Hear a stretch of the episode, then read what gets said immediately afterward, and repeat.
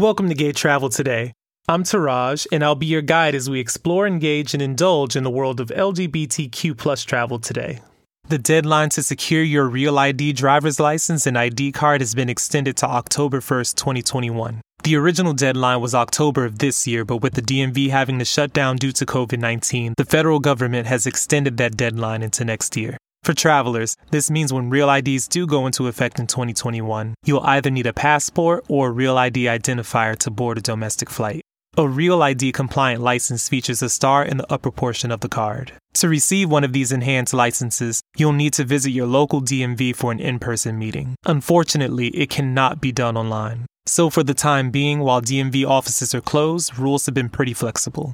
TSA is allowing travelers to use an expired driver's license to pass through security and bring bottles of 12 ounce hand sanitizer and carry on luggage. Do any of you out there already have your real IDs? Tell us on social media about your experience getting one by hashtagging Gay Travel Today and Sagi Travel. Also, follow me on Instagram at Teraj08, that's T E R A J 08.